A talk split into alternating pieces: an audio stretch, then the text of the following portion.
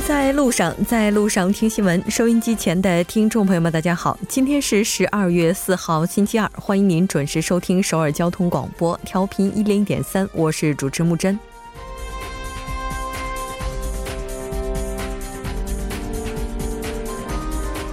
街头巷尾密集的便利店，应该也是首尔的一大景观了。但过度密集带来的问题也是不绝于耳。今天，韩国政府共同民主党公正交易委员会协力推出自律规章，提高便利店开业门槛，减少关门限制，以促进便利店行业的健康发展。时隔十八年再出的新规退回的一百米，是否能够改变现状，仍然需要时间的验证。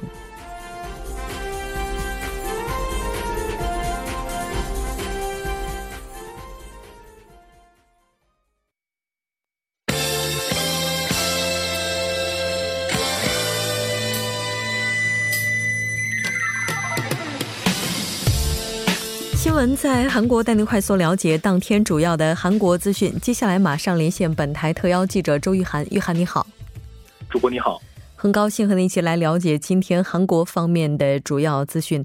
第一条，我们先来关注一下，在年内能否实现金正恩北韩最高领导人访韩仪式的相关报道。好的，那么对新西兰结束国事访问的韩国总统文在寅呢，四号在记者会上呢，就北韩国务委员会委员长金正恩访韩一事表示呢，如何让金正恩访韩推动半岛无核化取得进展呢，比金正恩是否在年内回访更为重要。那么文在寅当天呢，在与新西兰总理呃阿德恩举行会谈，那么随后呢，共同举行了记者会。文在寅强调呢，韩方仍然认为呢，金正恩有可能年内回访。由我亲自得到金正恩有关无核化的承诺不是重点，重要的呢是以金正恩访韩为契机，力促无核化问题能在第二次北韩与美国首脑会谈上取得重大的进展。他表示。南北韩分裂之后呢，北韩领导人访韩呢是前所未有的事情，期待金正恩访韩呢助力实现半岛无核化与和平。主播，嗯，是的，没错。应该说，金正恩北韩最高领导人他的访韩也是无核化整个过程当中非常重要的一个具有象征性意义的事件，但目前还是在推动当中。那这次的话，文总统访问新西兰，新西兰的话，我们来看一下他在半岛无核化进程当中有着怎样的表态。好的，那么对于新西兰在半岛和平进程当中呢，将会发挥怎样的作用呢？呃，阿德恩就回应称呢，新西兰呢始终是支持北韩的无核化。作为为联合国司令部提供兵力的国家呢，新方将继续认真的去履行联合国的对北韩制裁。那么就北韩对北韩的这个人道主义援助呢，他介绍呢，呃，新西兰呢是从二零零八年起呢中断对北韩的人道主义援助，并强调先要解决无核化问题。主播，嗯，是的，没错。那其实目前的话，应该说韩国各界对于北韩最高领导人金正恩访韩仪式的看法也是不一的。是这样的，那么对于金正恩能否在今年的最后一个月访韩呢，是引发全球媒体的这样一个关注的。根据韩国政治界知情人士就透露呢，考虑到金正恩正在筹备父亲金正日逝世七周年的活动，他或将于本月二十号左右呢对首尔进行回访。那么该人士就表示呢，金正恩在本月十八号到二十号对韩国进行访问的可能性最大。那么另据根据这个 GTBC 的报道呢，北韩在上述三天呢没有列出任何的行。行程。那么，如果金正恩呢确定对首尔进行访问的，那么十八号到二十号呢是最佳的时期。但是，政府官员和政治界人士也表示呢，金金正恩是否对韩国进行访问呢，目前尚无定论。主播。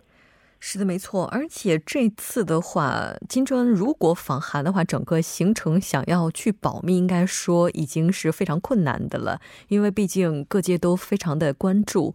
那接下来的话，如果他实现了访韩的行程，韩方这边的准备工作进展如何呢？是的，那么在这个十八号到二十号，这个有传闻在金正恩会将在这期间访韩之余呢，那么也有盛传说金正恩呢会在本月的十三号到十四号呢是对韩国进行访问。那么据悉呢，政府已经指示位于啊首尔南方呃南山的这个华鹤山庄呢，在本月的十三号到十四号期间呢不接受任何形式的预约，并表示呢北韩的随行人员呢也将下榻华鹤山庄，因此呢希望酒店腾出几个楼层的客房。那么民主和平党议员。朴智元呢，三号在出演 KBS 电视节目当中就表示呢，华科山庄已经空出几层的这样的一个客房，那里呢更便于安保，因此呢，正在为金正恩十三号到十四号的访韩呢做着准备。总统文在寅就曾表示呢，若金正恩真的访韩呢，双方呢将要讨论的议题以及警卫、礼宾等问题呢是不容小觑的。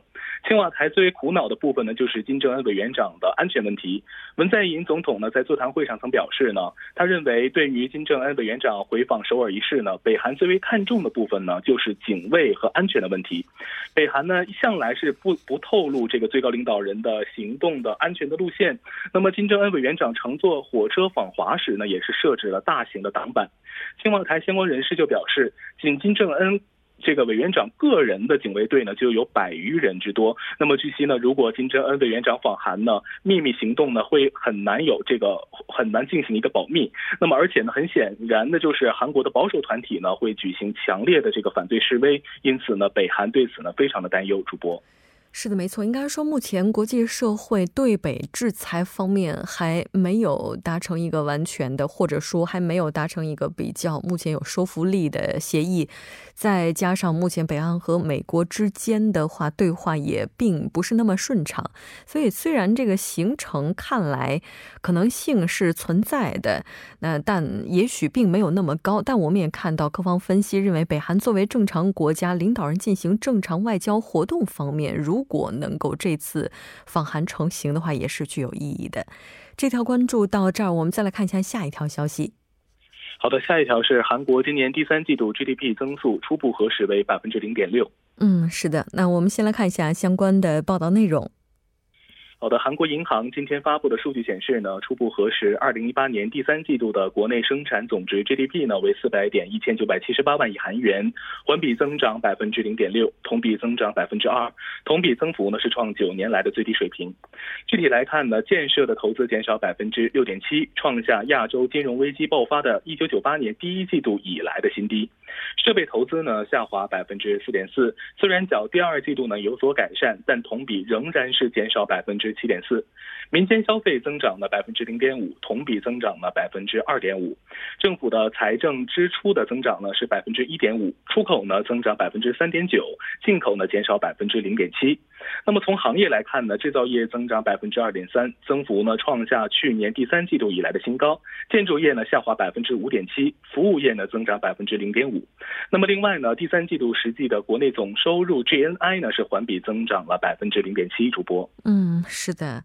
那我们再来看一下下一个数据啊，韩国十一月份的居民消费价格指数是同比上涨了百分之二。是的，那么同一天呢，韩国的统计厅呢也是发布了数据。那么十一月份的韩国居民的消费价格指数 CPI 呢，同比上涨百分之二。那么 CPI 涨幅呢，连续两个月呢，在不低于百分之二的这样一个水平。去年十月以来呢，CPI 涨幅呢，连续十二个月呢，徘徊在百分之一左右。那么上月呢，首次达到百分之二，本月呢，继续的保持这一水平。统计厅方面表示呢，呃，税。这个税费的调整使这个油价呢有所降低，但是呢，农产品和服务的价格上涨，加上从去年十一月开始的燃气费下调政策的效果持续到今年的十月结束。那么带动了水电燃气费的上涨，这些呢均推动 CPI 上涨因素。主播，嗯，是的，没错。那其实我们也看到目前的数据，韩国居民购买力是小幅的上升了，跟二季度相比涨了百分之零点七，包括总储蓄率呢也是连续三个季度这个保持最高的这样一个水准。那当然，我们也是要来看一下居民消费价格的相关具体内容报道。好的，那么居民生活用煤呃煤油未列入这个呃减税的对象，且涨幅达到了百分之十十六点四，那么创下了六年十一个月以来的一个最大的一个涨幅。呃，水电燃气费呢是同比上涨百分之一点五，拉动 CPI 上涨百分之零点零六个百分点。那么农产品价格呢同比猛涨百分之十四点四，拉动整体物价上涨百分之呃零点六个百分点。主播，嗯，是的，没错。那当然，我们在昨天节目当中呢，也是讨论到，目前可能全球范围内来看，经济的不稳定因素是更多的。但应该说，在不稳当中，也有稳在整个不景气的整个数据大背景当中也是存在着让我们欣喜的这样一些进展。那再来看一下下一条消息，关注一下韩国便利店的新规。好的，那么今天呢，公平交易委员会呢是为了减少便利店过于密集，首次通过了这个便利店业界的自律的规章。未来呢，五百到一百米之间呢是无法开开张新店的。那么本次签订的这个规定呢，是开创了加盟领域的这样一个先河。同时呢，该规定最主要的目的呢是减少便利店过于集中，以及改善经营环境。业界呢将自觉的去遵循从开店经营到这个停业的这样一个过程。主播，嗯，是的，没错。我们在今天开场的时候也提。到了，当然，这个新规接下来能起到多大的作用，还是需要时间的。非常感谢玉涵带来今天的这一期节目，我们下期再见。再见。接下来关注一下这一时段的路况、交通以及天气信息。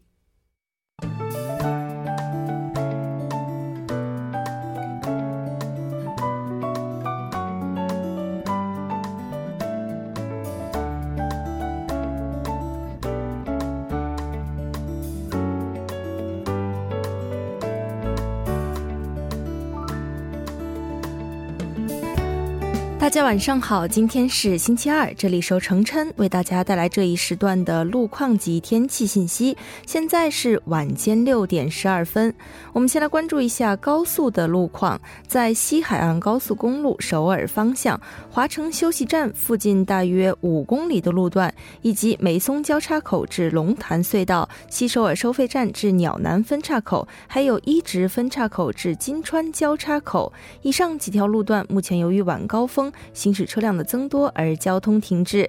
相反方向，之前呢，在西平泽分岔口至西平泽交叉口这一路段五车道和应急车道上进行的施工作业，目前已经结束，并且交通状况良好，您可以放心通行。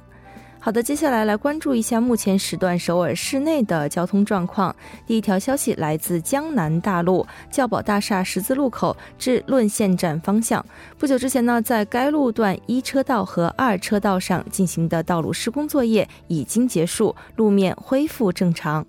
好的，那么天气方面，从本周三开始，两股冷空气将会接连影响韩国内陆地区，吹散持续数天的雾和霾。这股冷空气将会扭转前期气温偏高的格局。从明天开始，中部和北方多地气温还会接连创下今年冬天的新低。我们先来关注一下首尔地区未来二十四小时的天气预报。今天夜间至明天凌晨晴转多云。最低气温零下五度，明天白天多云，最高气温四度。好的，以上就是这一时段的天气与路况信息，我们稍后再见。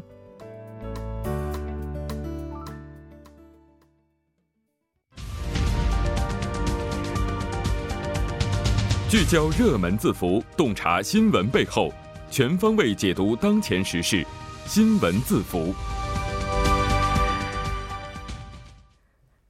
好的，欢迎回来，聚焦热门字符，解读新闻背后。接下来马上请出栏目嘉宾音乐。音乐你好，你好，主播，大家晚上好。非常高兴和您一起来了解今天的新闻字符。那今天您带来的字符是什么呢？哎，今天跟大家聊一个跟这个媒体有关的一个话题啊，叫小朋友视频博主。哎，小朋友视频博主，对，怎么想起来聊这个呢？这个不知道主播就是平时会不会看一些，就是说大家自己算视频自媒体自己上传的一些视频啊，在那个音打头那个，我就不说是哪个了，就偶尔会翻到，就是有这样的一些小朋友上这个，可能是父母拍。拍的哈，对对对，特别可爱。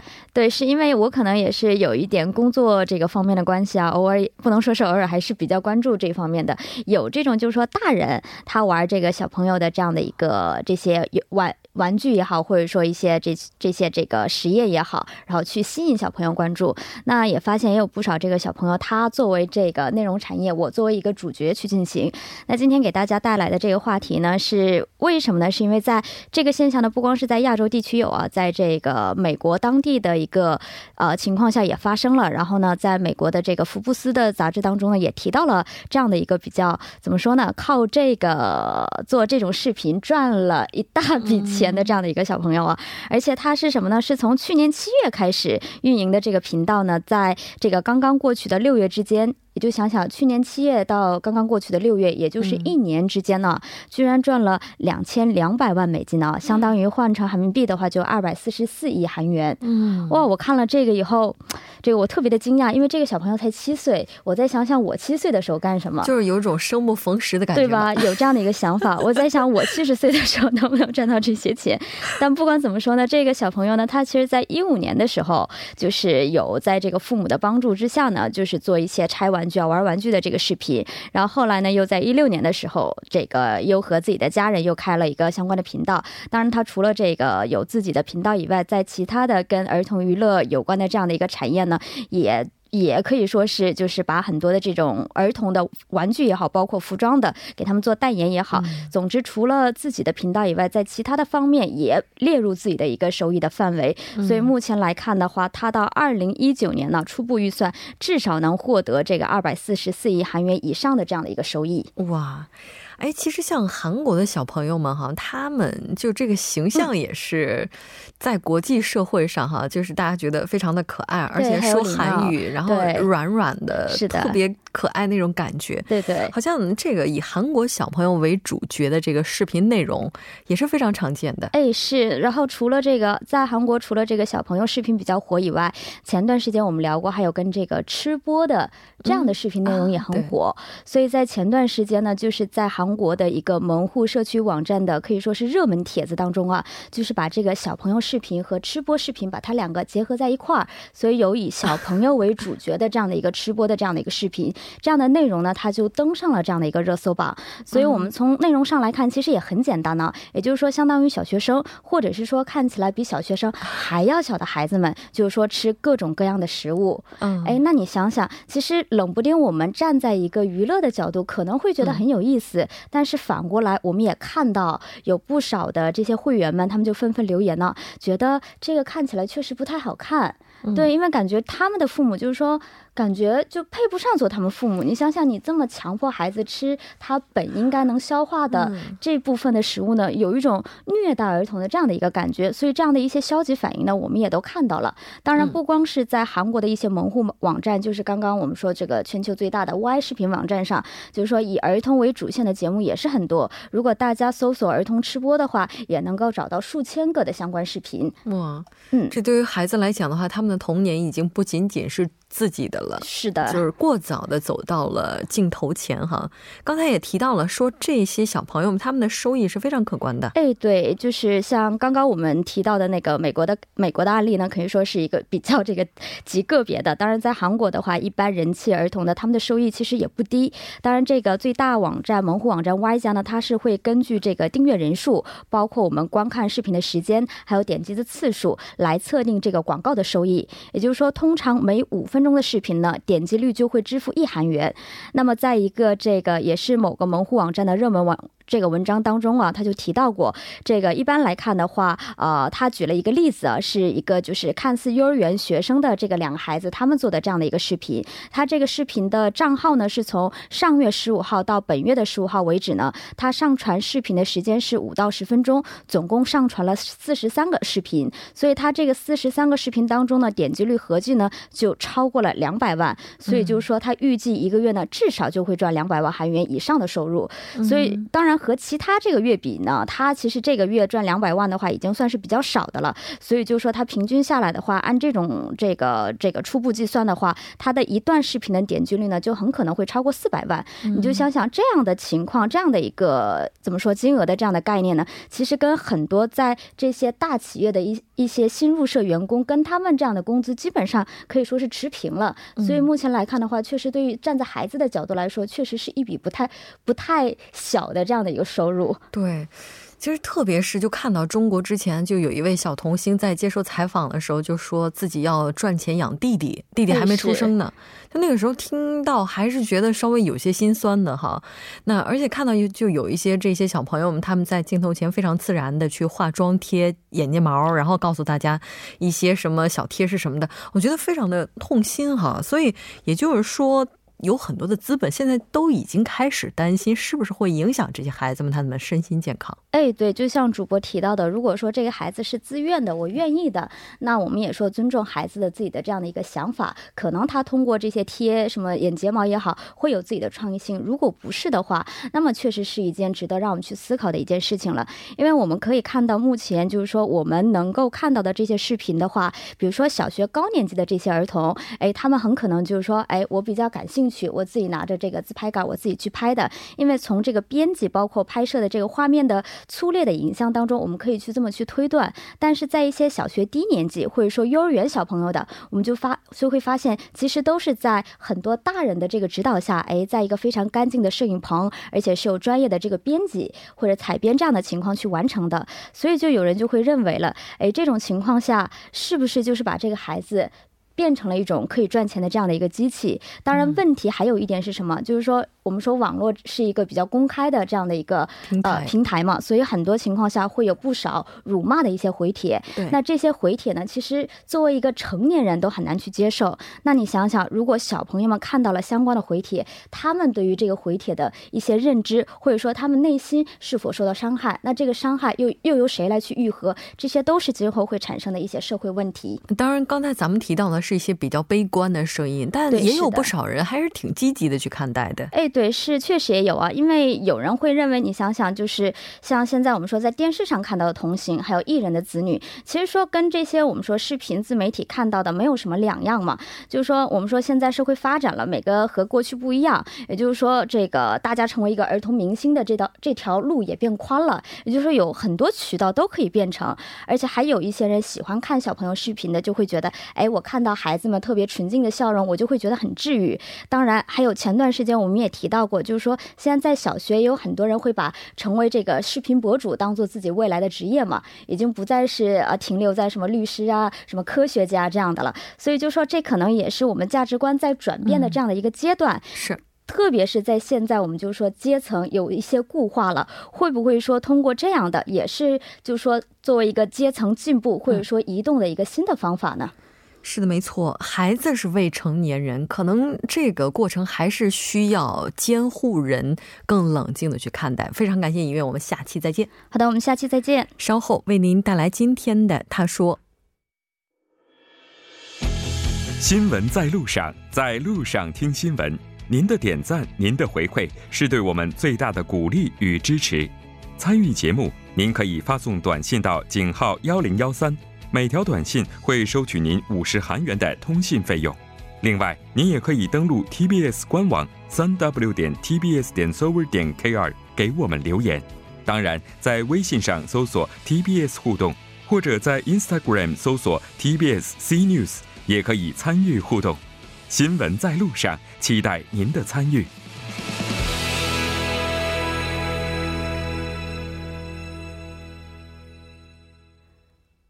好的，欢迎回来听他说评舆论内外。接下来马上连线特邀嘉宾，来自首尔 Digital 大学的郑明书教授。郑教授你好，主持人你好，听众朋友大家好，我是首尔 Digital 大学中国学系郑明书，很高兴和你一起来了解今天的他说。我们先来看一下今天的语录是什么呢？好的。 최저임금 인상 속도 때문에 시장에 충격이 있을 것으로 보이는데 내년부턴 시장 수용성, 지불 여력, 경제 파급력 등을 종합 고려해 결정토록 하겠습니다. 中文是由于最低工资的上涨速度呃，市场受到了不呃不少打击。那么明年起会综合考虑市场的接受能力、支付能力以及经济影响力等内容来决定政策的。那么这句话呢，是洪南基副总理兼企划财政部长官候选人说的话。嗯，是的。 那他是在什么样的情况之下就谈到了刚才您提到的这段话呢？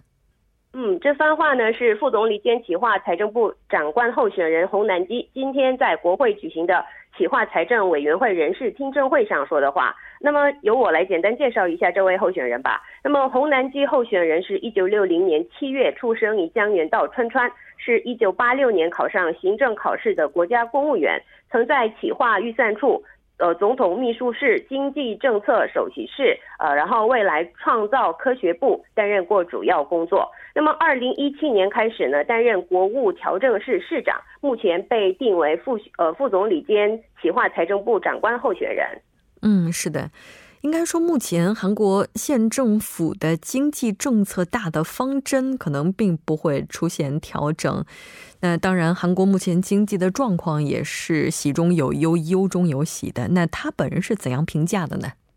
嗯，洪南基候选人说呢，目前他对韩国的经济情况认识到问题的严重性。呃，目前对呃收入主导主导型增长的争论不断，不过还是要走包容性的经济成长之路。呃，不过呢，他强调了速度调整，并说会探索决策，做出结构改组的方法。那么，洪候选人在人事听证会上的发言中表示，最近韩国经济的经济的消费、出口等指标呈现坚挺走势。呃，不过投资、雇佣、分配指标陷入停滞，民生经济不容乐观，尤其是消费者。心理指数还有企业景气指数，这里的企业景气指数呢，是反映企业生产经营状况。并可预测经济发展的变动趋势的一种指标。那么这些指标呢，呃，都是能够预测到韩国未来经济的呃一种经济心理指标。那么这些指标下滑呢，红候选人对此感到担忧，并说要提防我们经济的主体心理萎缩、失去信信心的这种现象。嗯，那么他本人对于未来韩国经济大体的规划是怎样的呢？呃，洪候选人说，要是他能够执行长官业务，他会做到加速得出结果，使得民国民能够感受到经济成果。那么他提出的标语呢，是大家都富裕的包容性国家。他会把这个标语呢作为目标，为为给韩国经济带来革新活力、包容性、公正性做出贡献的。那么他的未来计划可分为下面几点，就是增强全方位的经济活力。改善韩国的经济体制和结构改革，然后强化韩国的经济和社会的包容性，对未来的投资做好准备等四项定为主要政策方向。嗯，是的，没错。我们看到他本人呢也表示，将未来在劳动市场以及教育改革等方面加进整个的速度。是的，呃，先巩固雇佣市场的稳定性之后呢，然后在这个基础上扩大劳动的灵活性，也积极推进教育和职业培训改革。那么洪候选人表示，由民间负责革新，国家承担包容。那么强化儿童补助及基础养老金等社会福利网，然后并在明年呢引进具有韩国特色的失业补助制度，为处于社会边缘的低层群众呃增加社会安全福利。嗯，是的，没错。当然，所有的这些是不是能给目前不景气的韩国经济带来活力，我们还是尚未可知的。非常感谢郑教授，我们下期再见。谢谢。那稍后我们在第二部节目当中再见。